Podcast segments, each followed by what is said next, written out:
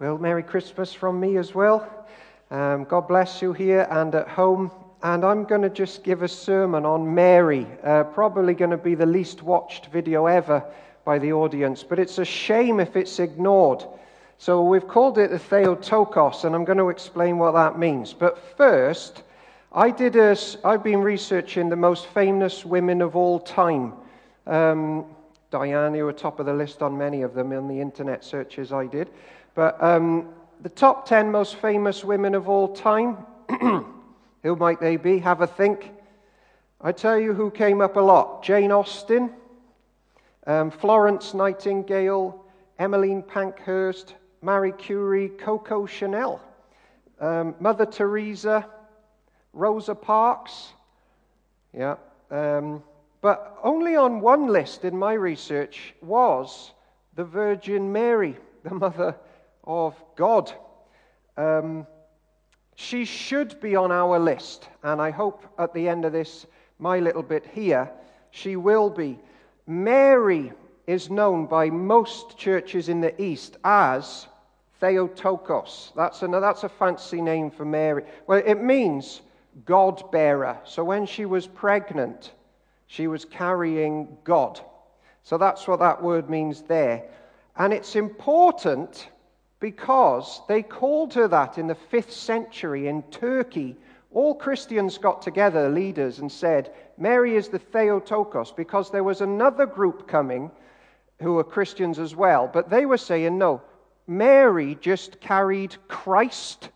And the problem with that is it's sort of shortchanging Jesus a bit, in that he's much more than Christ. And if she just was carrying Christ, people will start wondering then, oh, well, was he really divine? And, or was he just like a supercharged hero version of a human?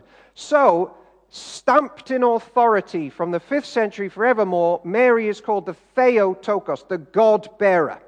And my part here is to explain why that's crucially important and life changing that we fully appreciate who Mary is, because she's tragically unappreciated in our sort of Protestant churches. We've overreacted from some wings and churches, overreaction of who she is. We've overreacted from that, and she doesn't get the limelight she deserves. And it's life changing for us this morning if we fully grasp how blessed Mary is. In Luke chapter 1, and having come in, the angel said to her, Rejoice, highly favored one. The Lord is with you. Blessed are you among Rosa Parks, Florence Nightingale, Coco Chanel. That's essentially what that verse means. You need to be in that list, says the word of God, because you're blessed among them. And again in verse 48 For behold, henceforth all generations will call you blessed. And we don't do enough of that at the moment in our circles and on these lists that I looked at, famous women. So, my aim now is explain four little ways why she's blessed. And if we grasp it, we should appreciate the Lord Jesus more. That's why Mary's blessed, to get our attentions onto Him. So, here's the first one why we should get into Mary this morning in the right way, with the correct balance, is she shared her DNA with the God that we're worshiping this morning. Now that's incredible and is, will change us. It should do anyway. Uh, the greatest human, the God man who ever lived, shared his DNA with Mary. Now, I'm told by teachers that the worst parents to deal with on Parents' Evening Day are the ones who think they've given birth to God. And they're an absolute nightmare when they come to face up the facts that their kid isn't, he is a bit naughty actually. And they can be a complete disaster, especially when the teacher gently has to remind them that their child actually resembles the arch nemesis of God more than he does of God like there's no fault in my child. Don't you dare ever tell me they're a product of me and I'm faultless. And apparently that's a bad parents' evening for teachers. Well, actually, though, it did happen once that someone gave birth to God. And Mary would have been a delight in Parents' Evening. Um, but she literally gave birth to the living God. And she knew him more closely than anyone else. Even Joseph couldn't get in as close as Mary, who shared his, her DNA with him. Formed in the Holy Spirit, by the Holy Spirit, in Mary. God is grounded in Mary's DNA. So don't be one of those Christians that are so floaty and spiritual up in the sky. You're just a nightmare human to be around. That's not going to impact the world around us. So that was it. She shares the DNA with God. Here's another one. And this is my favorite one, but this might sink for some of you, but it's my special interest. She's the closest thing to the Old Testament Ark of the Covenant that we've got in the New Testament. Let me explain, because I love the Old Testament, but I appreciate not everybody does. The Ark of the Covenant was this big box in the ancient church behind basically a curtain there and there was a throne on it, and the Lord God would sit on it. Okay? And basically, that was Jesus before he was born, acting out the role of the Father. Moses writes about it all the time. But I've got a Christmas quiz to try and link it to Mary. I think, it, I think there's a link, and it's important. Here's Luke chapter 1, 43, and I'm also going to read 2 Samuel chapter 6, verse 9. And your, the quiz is spot the similarity. Old Testament passage, 2 Samuel 6 9. David was afraid of the Lord that day and said, How can the ark of the covenant, the ark of the Lord, ever come to me? Because David was not willing to take the ark of the Lord to be with him in the city of David. Instead, he basically let somebody else have it for three months. And the Lord blessed that person where the ark went and his entire household was blessed where the ark lived for three months. Luke 142. Then she spoke out with a loud voice and said, This is Elizabeth speaking to Mary, Blessed are you among women, and blessed is the fruit of your womb. But why is this granted to me that the, lo- the mother of my Lord should come to me and bless me? What's the link? Basically, the phraseology is exactly the same, and I'm going to explain why it's important now. Elizabeth uses the same form of language when Mary visits her as David used when the Ark of the Covenant visited him.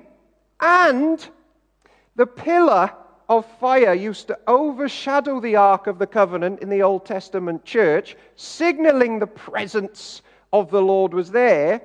And Luke 135, and the angel said to her, The Holy Spirit will come upon you, and the power of the highest will overshadow you. So what? All right, I'll answer that. The scriptures this morning, to everyone listening, wondering what's going on, the scriptures are inviting us to appreciate that the very same Lord of the Old Testament the master of the universe, who lived in the ancient church and blessed people, and people flocked there to be blessed, was now becoming flesh inside Mary, tabernacling with her. She carried him. And everybody flocked to this woman overshadowed by the power of the Spirit.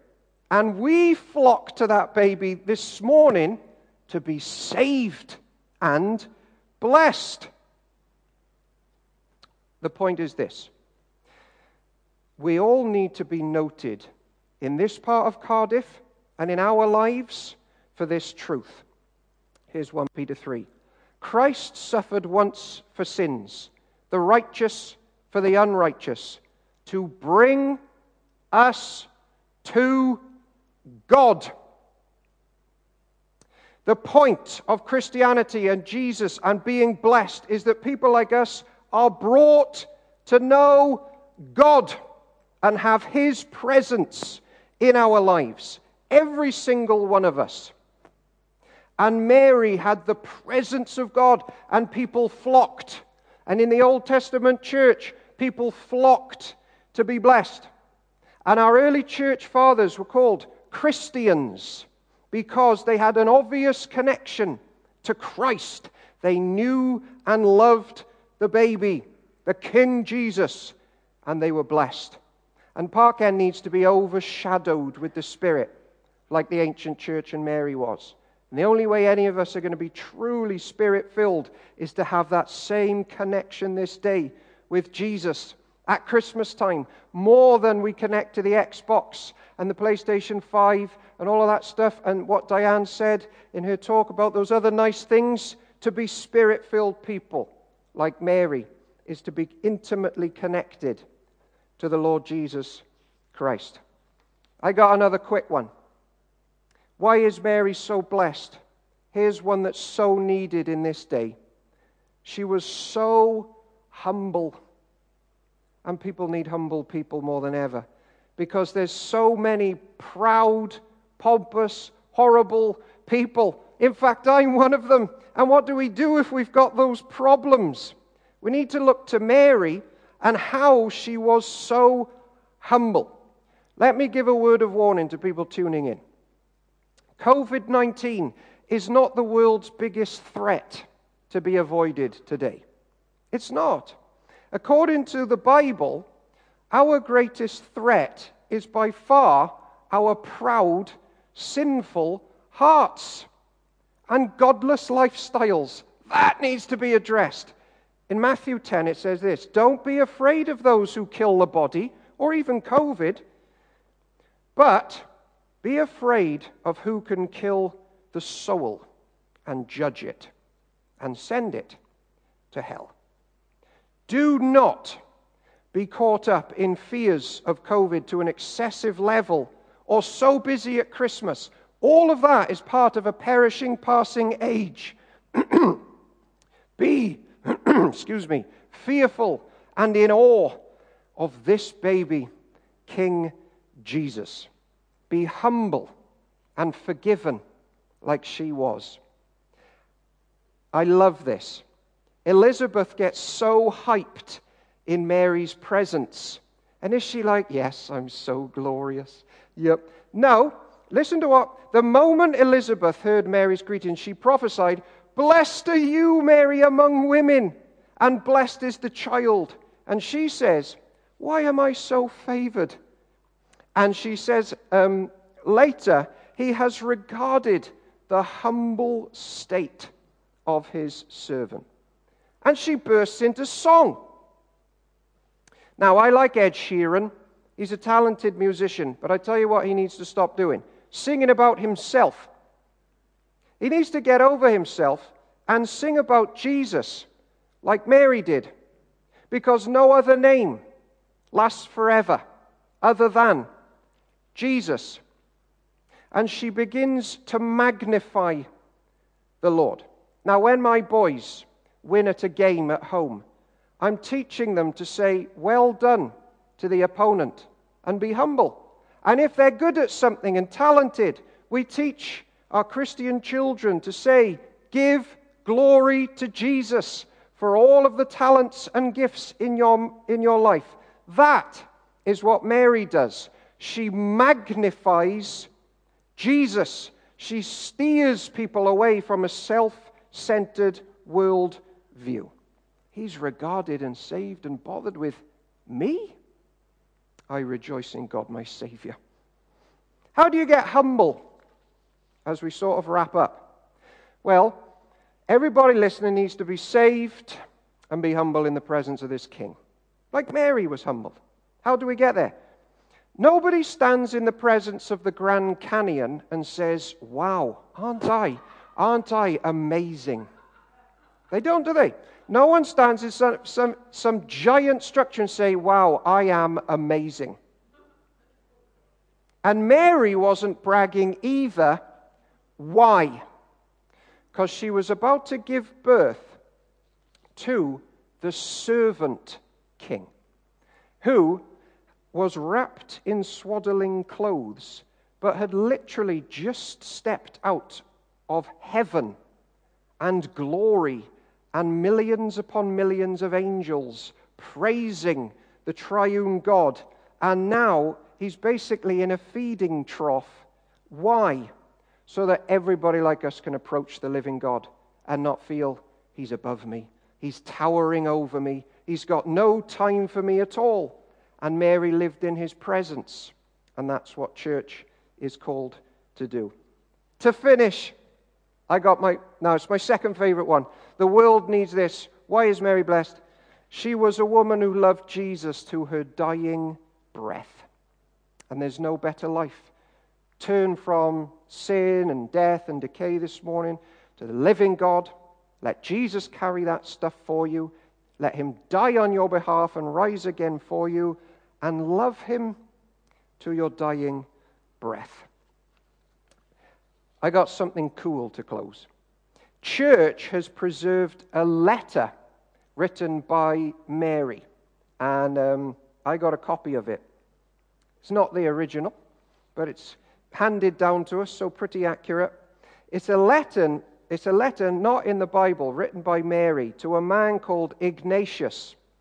Ignatius was the bishop of Antioch in the first century. I'm going to start with his letter to her. So she write, he's writing, and note how starstruck and in awe he is of her. Uh, basically, because she's the mother of the person Ignatius described as the master of the universe. Here's Ignatius to Mary.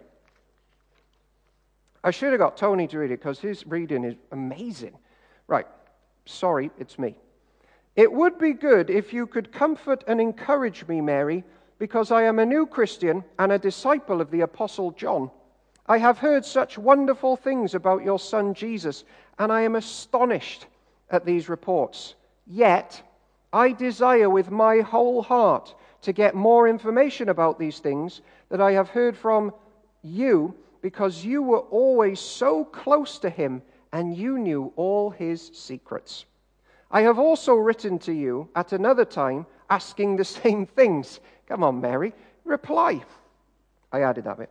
I hope you are well, and let all the new Christians with me be comforted from you and by you and in you. Amen. Now, he's excited and it's bubbling over and he's sort of stepping into the territory that only Jesus can give. Bless me. Bless us. We need strength. And note Mary's reply. And who does she fix his attention upon? From Mary to Ignatius. The lowly handmaid of Christ Jesus to Ignatius, her beloved fellow disciple. Everything you have heard and learned from John about Jesus are true. Believe these truths and cling to them. Hold firm to the way of Christ that you have embraced and make sure that your life conforms to His way. John and I will come to visit you and your friends together with others that are with me. Stand firm in the faith and show yourself a man. Don't let the ferocity of suffering and persecution move you. Instead, let your, be, let your spirit be strong and rejoice in the Lord God, your Savior. Amen. And the point there, ladies and gentlemen, this morning is on Mary's heart for Park End is that we would all be people of her baby, the Master of the universe the Lord Jesus Christ, this day and forevermore. In the name of the Father, Son, and the Holy Spirit. Amen. We are going to stand and uh, invertedly sing, Hark the herald angels sing. Thank you.